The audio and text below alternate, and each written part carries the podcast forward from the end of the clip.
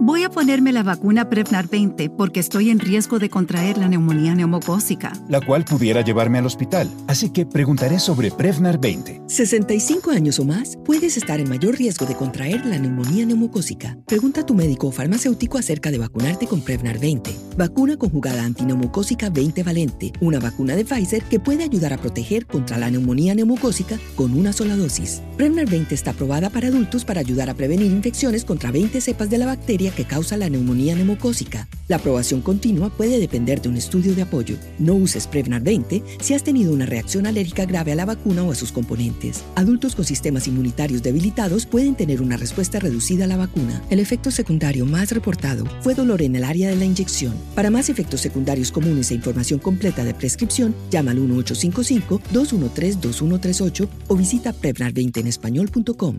Pregunta a tu médico o farmacéutico sobre Prevnar 20. Hello, it is Ryan, and I was on a flight the other day playing one of my favorite social spin slot games on chumbacasino.com. I looked over the person sitting next to me, and you know what they were doing? They were also playing Chumba Casino. Coincidence? I think not. Everybody's loving having fun with it. Chumba Casino is home to hundreds of casino style games that you can play for free anytime, anywhere, even at 30,000 feet. So sign up now at chumbacasino.com to claim your free welcome bonus. That's chumbacasino.com and live the Chumba life. No purchase necessary. Group. Void were prohibited by law. See terms and conditions. 18 plus. As we embark on our final episode for 2023, we wanted to take a moment to express our heartfelt gratitude for your unwavering support and listenership throughout this year.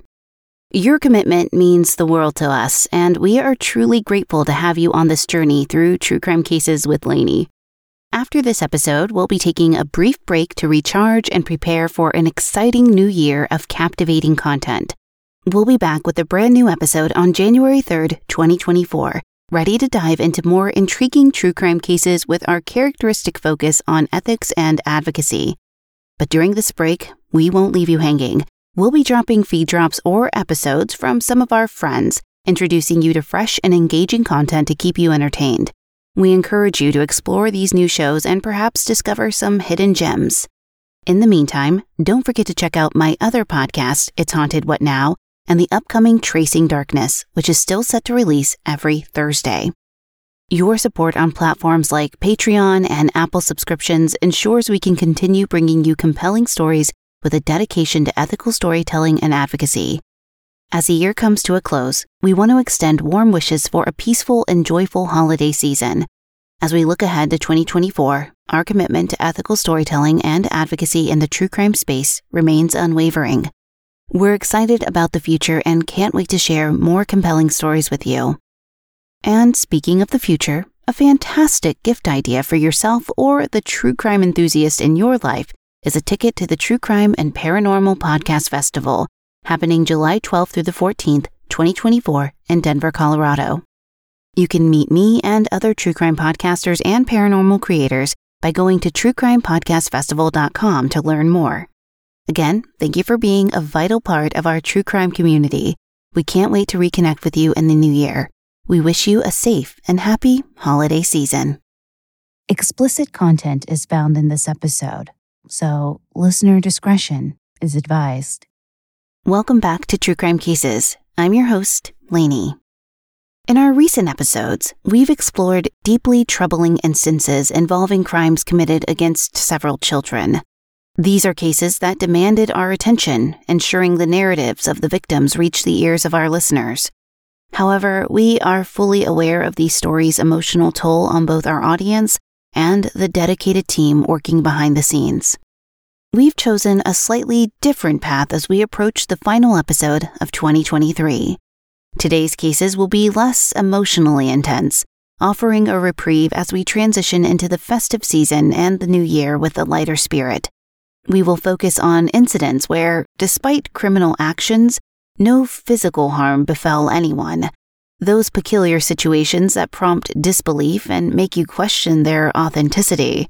Yet, sadly, these scenarios were undeniably real, underscoring the ongoing need for justice. So, kick back, relax, and create a cozy atmosphere for yourself. Today's stories may have a surreal quality that prompts you to say, No way, this can't be real. However, the truth is, it was indeed very real. Now, let's delve into these captivating cases, knowing that justice still needed to be served. Okay, on to the show.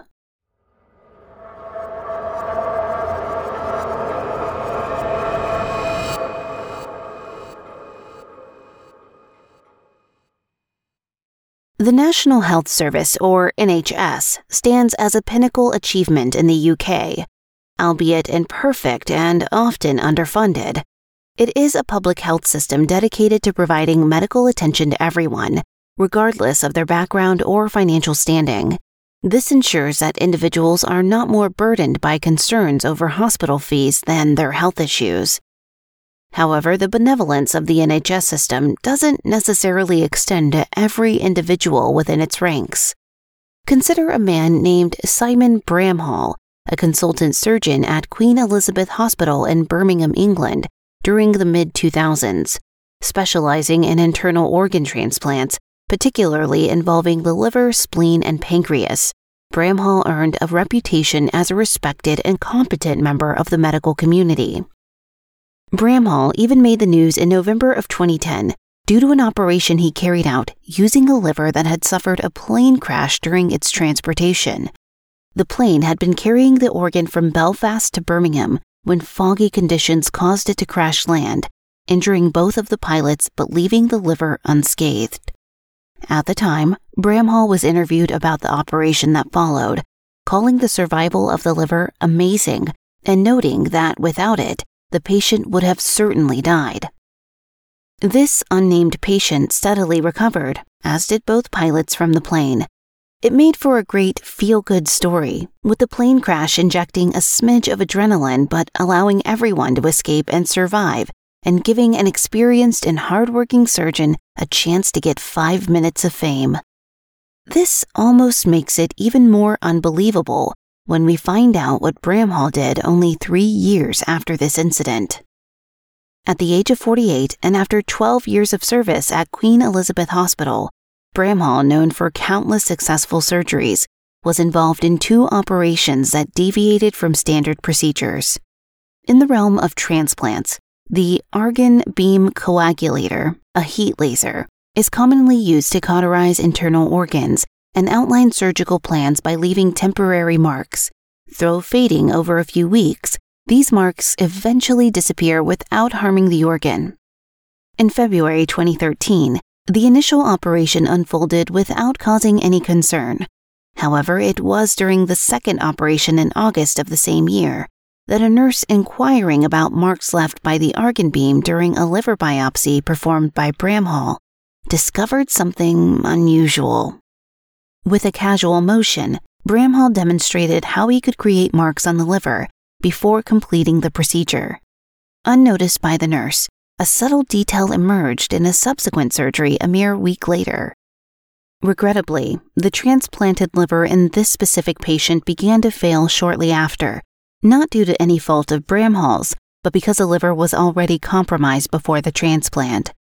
Consequently, the patient faced another urgent surgery, this time conducted by a different surgeon who noticed an anomaly during the procedure.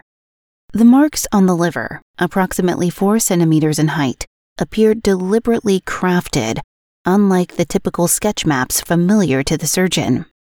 Alarmed by this deviation, the surgeon photographed the marks on a mobile phone before completing the operation.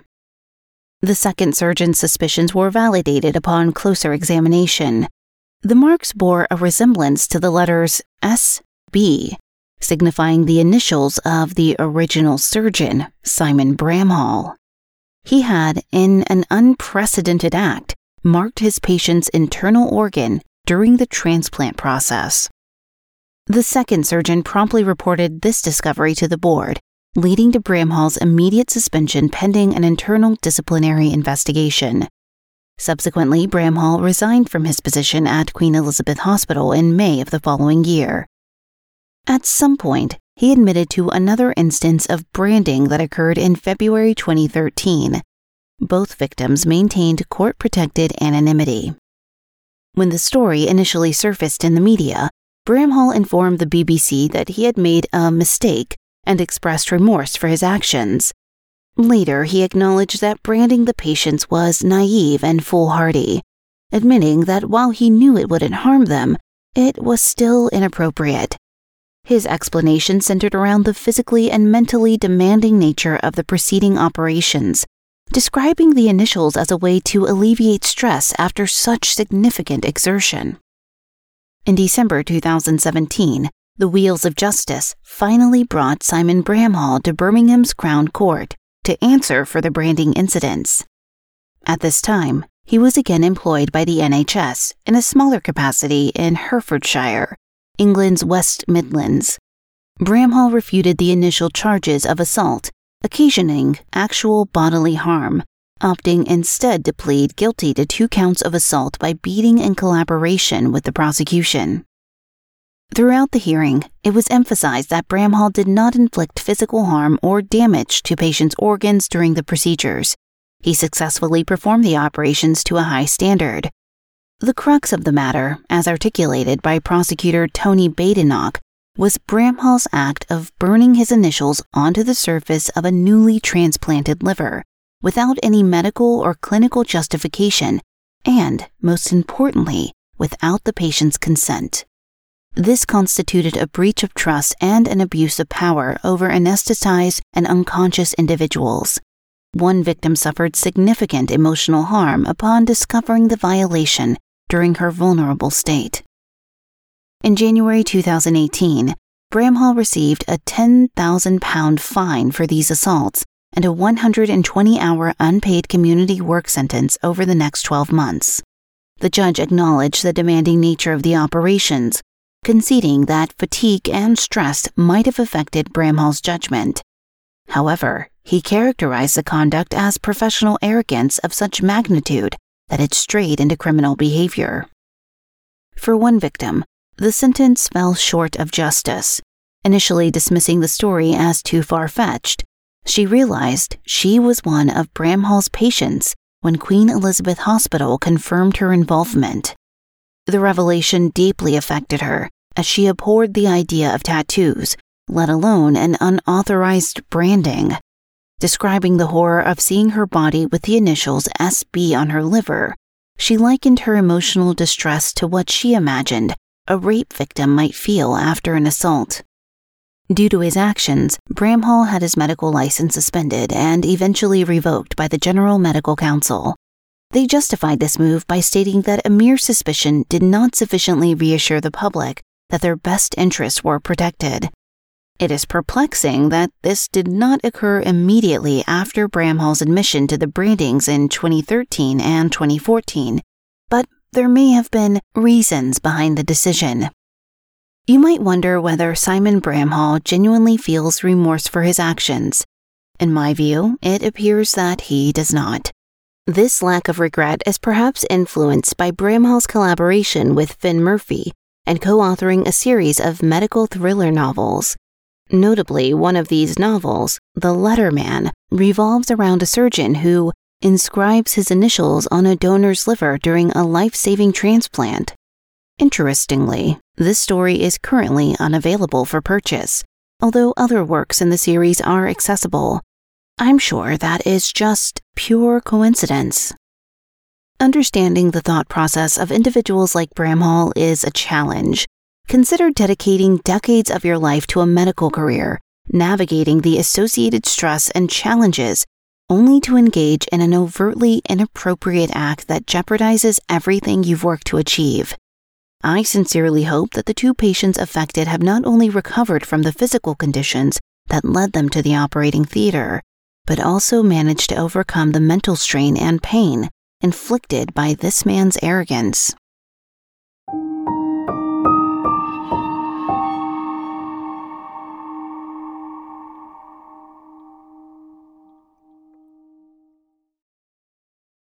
Guys, it is Ryan. I'm not sure if you know this about me, but I'm a bit of a fun fanatic when I can. I like to work, but I like fun too. It's a thing. And now the truth is out there. I can tell you about my favorite place to have fun Chumba Casino. They have hundreds of social casino style games to choose from, with new games released each week. You can play for free anytime, anywhere and each day brings a new chance to collect daily bonuses. So join me in the fun. Sign up now at ChumbaCasino.com. No purchase necessary. VGW Group. Void were prohibited by law. See terms and conditions. 18 plus.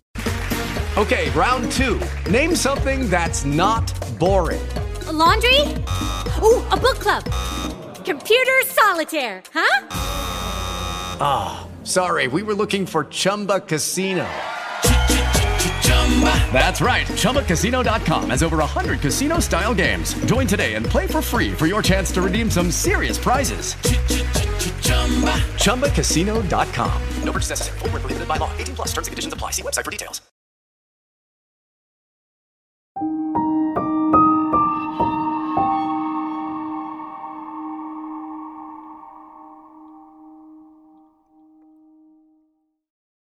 Shifting our focus to our next case, we delve into the realm of the deep web with a narrative centered on a marketplace known as the Silk Road that emerged in 2011. Drawing its name from the ancient trading network that spanned Asia and Europe, this modern Silk Road operated as a clandestine website designed to facilitate the sale of drugs, ultimately yielding substantial profits for its owner. Reports indicate that a staggering 20% of drug consumers in the U.S. had obtained substances through the Silk Road, contributing to over $1.2 billion in revenue for the site within less than three years.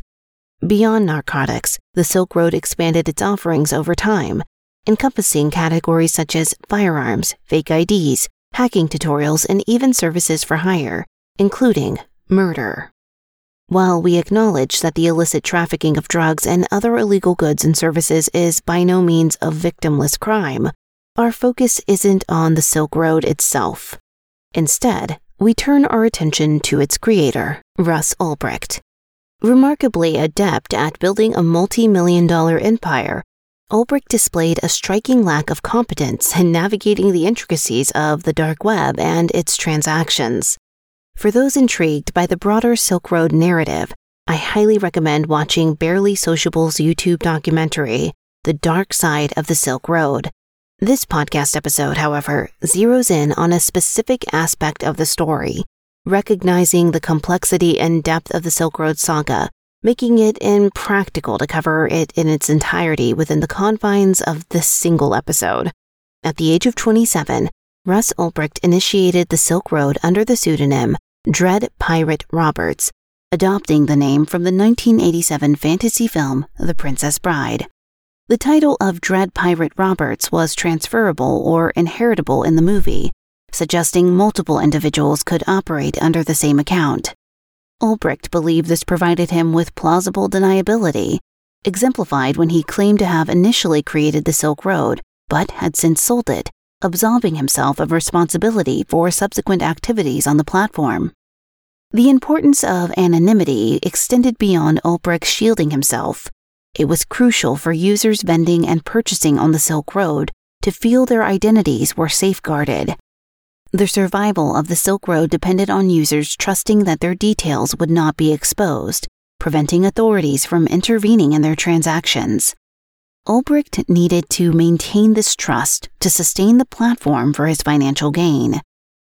By early 2013, the Silk Road faced numerous hacking threats, creating an atmosphere of uncertainty. In March 2013, a user named Friendly Chemist urgently sought the attention of Dread Pirate Roberts, who was revealed to be Ulbricht. The situation escalated as Friendly Chemist disclosed being a supplier to another Silk Road account, Lucy Drop, who had not only scammed customers, but had also disappeared without reimbursing Friendly Chemist for around $700,000 worth of product. Facing threats from his suppliers, the Hells Angels, Friendly Chemist demanded $500,000 from Ulbricht or threatened to expose personal information of Silk Road users, especially targeting major vendors.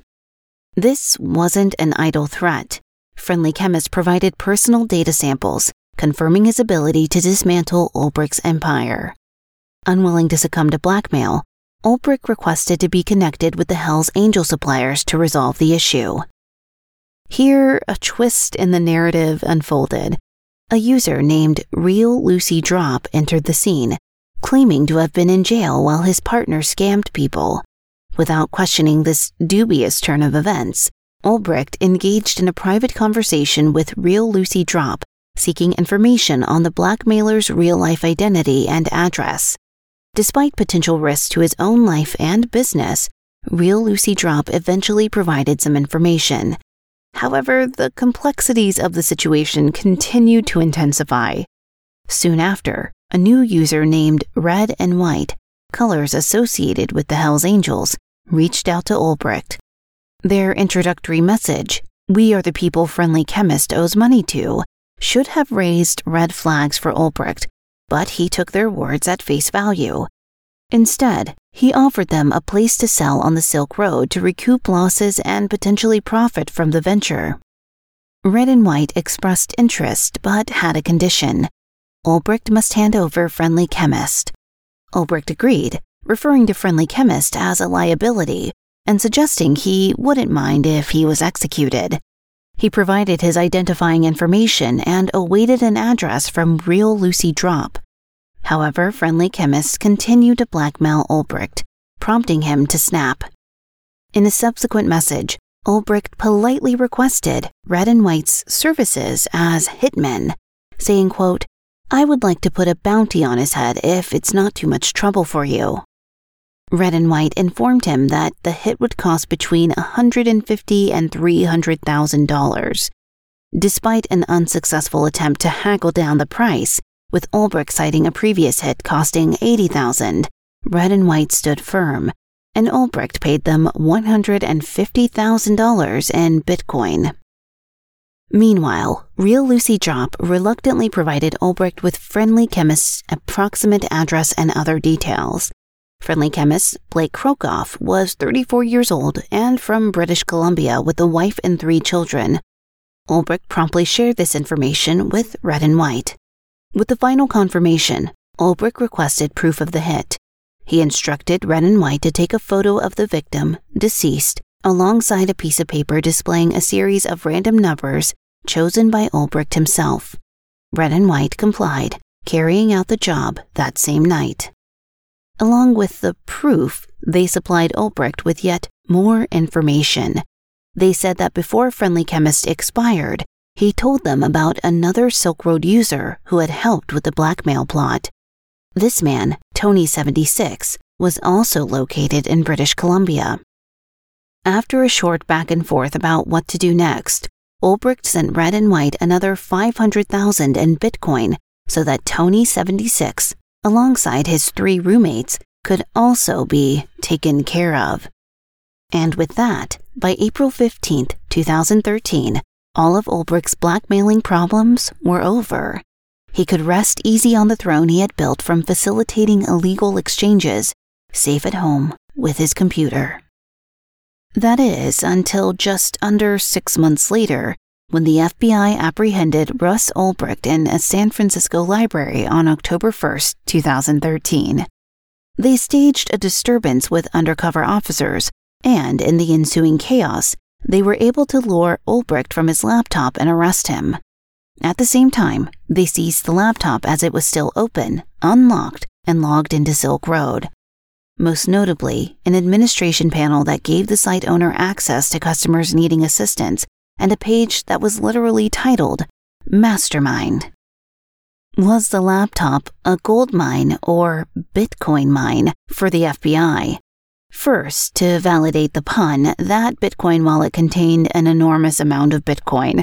Sources differ over the exact amount, with a conservative estimate of around 144,000 Bitcoins, which was worth over $1.8 million at the time. A more outrageous amount proposed was worth as much as 30 million, with the potential of even more being stored across other accounts. Access to this wallet also enabled experts to trace thousands of transactions between Ulbricht and the Silk Road. Also contained on the laptop was a file labeled Emergency. It noted his entire escape plan if someone became aware of his identity. Rolling Stone said this plan was as follows Encrypt and backup important files on the laptop to a memory stick. Destroy laptop, destroy the phone, hide memory stick, get a new laptop, go to end of train, find place to live on Craigslist for cash, create new identity, name, backstory. To add insult to injury for Ulbricht, the FBI had been able to track him down largely due to his incompetence. In the earliest days of the Silk Road, he had left a breadcrumb trail that led the FBI right back to his true identity. Because the Silk Road itself was on the deep web, it was incredibly difficult to trace any information about it there. But investigators knew there had to be some mention of it on the regular web to attract its initial user base. So, the FBI Googled it. The earliest mention of the Silk Road in reference to drug trafficking on the internet came from a user named Altoid on the website that discussed hallucinogens such as magic mushrooms. Altoid appeared to be advertising the website to the users of this website, and for some reason, it read like self promotion. Altoid continued to pop up on other sites from that point, subtly influencing those around him to head to Silk Road. One site he appeared on was a Bitcoin forum, and when investigators checked Altoid's other posts on the forum, they found that he had listed his email address, Ross rossulbricht at gmail.com. Embarrassing, right? Probably not as embarrassing as when, in July 2013, agents from the U.S. Customs and Border Protection showed up at his door to ask questions about nine fake IDs they had intercepted, all with different details, but all with Ross Ulbricht's face on them. He was so embarrassed about that incident that he abruptly moved home soon after. It's also worth mentioning that according to an early Dread Pirate Roberts post, Ulbricht was using fake IDs to rent servers for the Silk Road. If that is what these IDs were for, he was using fake IDs with his real face on them and giving copies of them to the companies who hosted the servers. I wouldn't call that a particularly clever move. Ulbricht also publicly asked for advice about creating deep websites using accounts that featured his real name and face on multiple occasions. One of these advice posts even included computer coding, which, compared with the code used to run Silk Road, showed identical across several lines. In early 2015, Ulbricht went to trial for seven counts. These included selling narcotics and money laundering, as well as maintaining an ongoing criminal enterprise which The Guardian states is usually only reserved for the biggest of the big mob kingpins. Although these charges did not include soliciting murder for hire due to lack of evidence, the prosecution was permitted to mention it in their findings. After four weeks of trial, he was convicted on all counts, and on May 29, 2015, Ross Ulbricht was sentenced to a combined term of life in prison. This consisted of five sentences to be served concurrently two for life, one for 20 years, one for 15, and one for five. He was denied parole at every opportunity. Now, at this point, you might be wondering how was there not enough evidence to charge him with soliciting murder for hire? And what about the first hit Ulbricht ordered, the $80,000 one?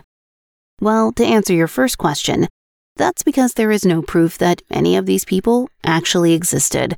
Canadian authorities had no records whatsoever of homicides whose victims matched the details given about Friendly Chemist, nor Tony 76 and his roommates. Also, the police couldn't even find any records of anyone with the vendors' names ever living in the given areas of British Columbia. Putting it bluntly, it seems incredibly likely that Ulbricht had fallen for a scam that cost him more than half a million dollars. In late 2018, Canadian police believe they had found the person behind Red White and Lucy Drop accounts. Two Bitcoin accounts were used for transactions with Red and White, and another account named Marijuana is My Muse, and these accounts were opened by a man named James Ellingson.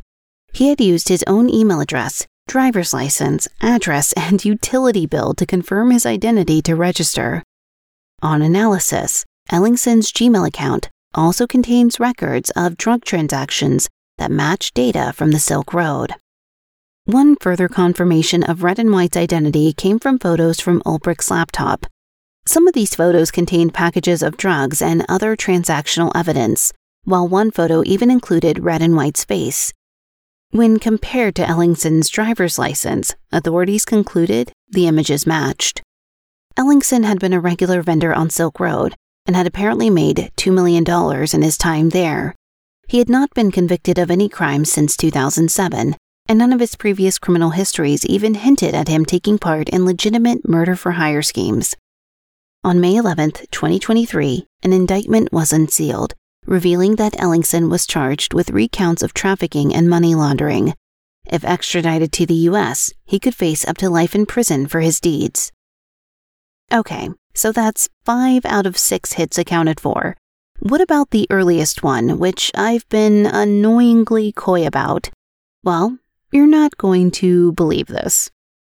The first target Ulbricht had ever put out a hit on was actually a real person, and he was involved in the Silk Road. In fact, he was one of the only people Ulbricht could trust on the website. He had adopted it early and often offered medical and harm reduction advice to keep consumers safe, with information that stemmed from an unfinished nursing degree. This man, Curtis Green, was the first person Ulbricht added to his staff as a moderator when the Silk Road started to get too big for him. Green was tasked with brokering deals with new sellers, including one involving a large amount of cocaine. Following a huge sale worth 27,000, Ulbricht even contacted Green to congratulate him on his success. But the success was short-lived. On January 17, 2013, Green's kilo of cocaine arrived in the hands of an undercover agent disguised as a postal worker who arrested him on the spot. Not wanting to lose a promising new business prospect, Ulbricht contacted the cocaine seller as soon as he found out about the arrest. During this conversation, it was clear he saw Green as a liability since he had access to the Silk Road's inner workings before his arrest. There was no telling what kind of details he could spill to the police. Ulbricht even alleged that Green had stolen from several vendors, which put Ulbricht out of pocket to pay them back. At some point, an offer was made the seller could send people over to threaten Green and ensure he wasn't telling anyone anything. Ulbricht encouraged this and then escalated the situation the very next day. He wanted him executed, not just tortured. He offered $80,000 for the service, half up front, half on receipt of proof. The seller agreed to these terms and proceeded to send photos of Green being tortured during the process. Then, on February 21st, Ulbricht received a photo as proof of death. This was only a matter of weeks before the incident involving Friendly Chemist and Red and White began. And Ulbricht had no idea that the entire arrest, torture, and execution had been staged by agents from the DEA or the Drug Enforcement Administration. The cocaine seller he was in contact with was a DEA agent, and the blood soaked corpse featured in the photograph was just a man lying on the ground, covered in soup. Green was very much alive and had cooperated with authorities immediately following his arrest. In January 2016, Green was sentenced to time served for conspiracy to distribute cocaine and conspiracy to possess with intent to distribute cocaine. It is not entirely clear what the DEA agents hoped to achieve through this operation, However, it was later revealed that the Bitcoin Ulbricht had accused Green of stealing before ordering the hit had in fact been stolen. Not by Green or the DEA, but by a Secret Service agent using Green's account. Yes, really. He was later charged with money laundering and obstruction of justice. And as the final clown tumbled out of the clown car, so did the DEA agent. As we reach the end of this circus of a case, I do want to remind you all that Ulbricht completely believed that the hits he was taking out were real. He thought the people on the other end of the screen were real and he wanted them dead. He sent huge amounts of money to shady individuals with the intent of ending the lives of six different people.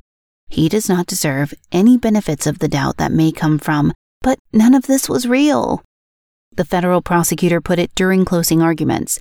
Think goodness that this man's power trip was stopped before he managed to connect with a true hitman through his criminal website. And of course, this does nothing to negate the horrors experienced by the victims of Silk Road as a whole. There is no telling how many people suffered and lost their lives due to the drug trafficking empire that Ulbricht had made so easy to get sucked into. I have one last tiny little case for us to round off this episode partially because my researcher and production assistant, Jesse, insisted, and partially because in this case, nobody truly got hurt.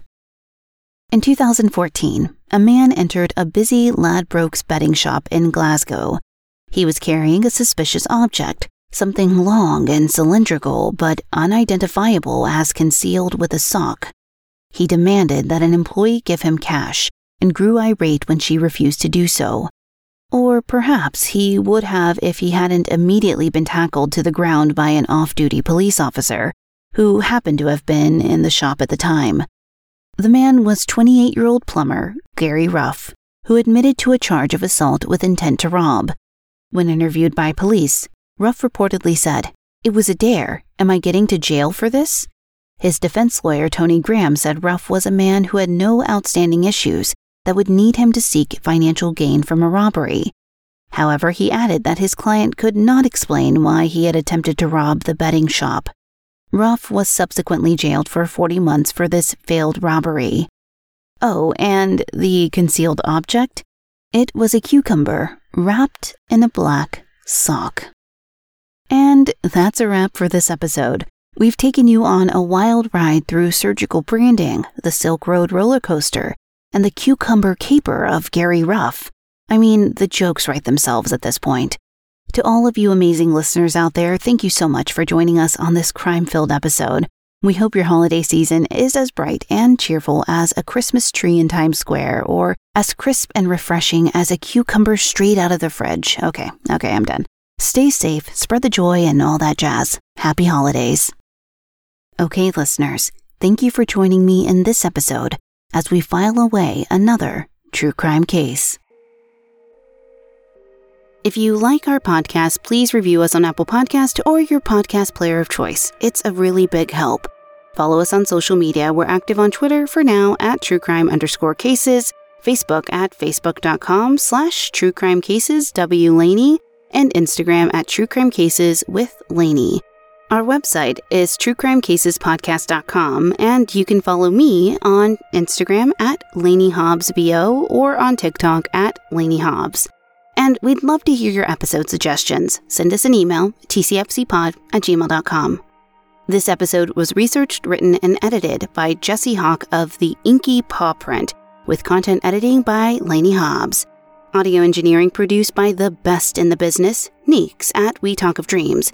Check him out on Twitter at We Talk of Dreams or at theinkypawprint.com.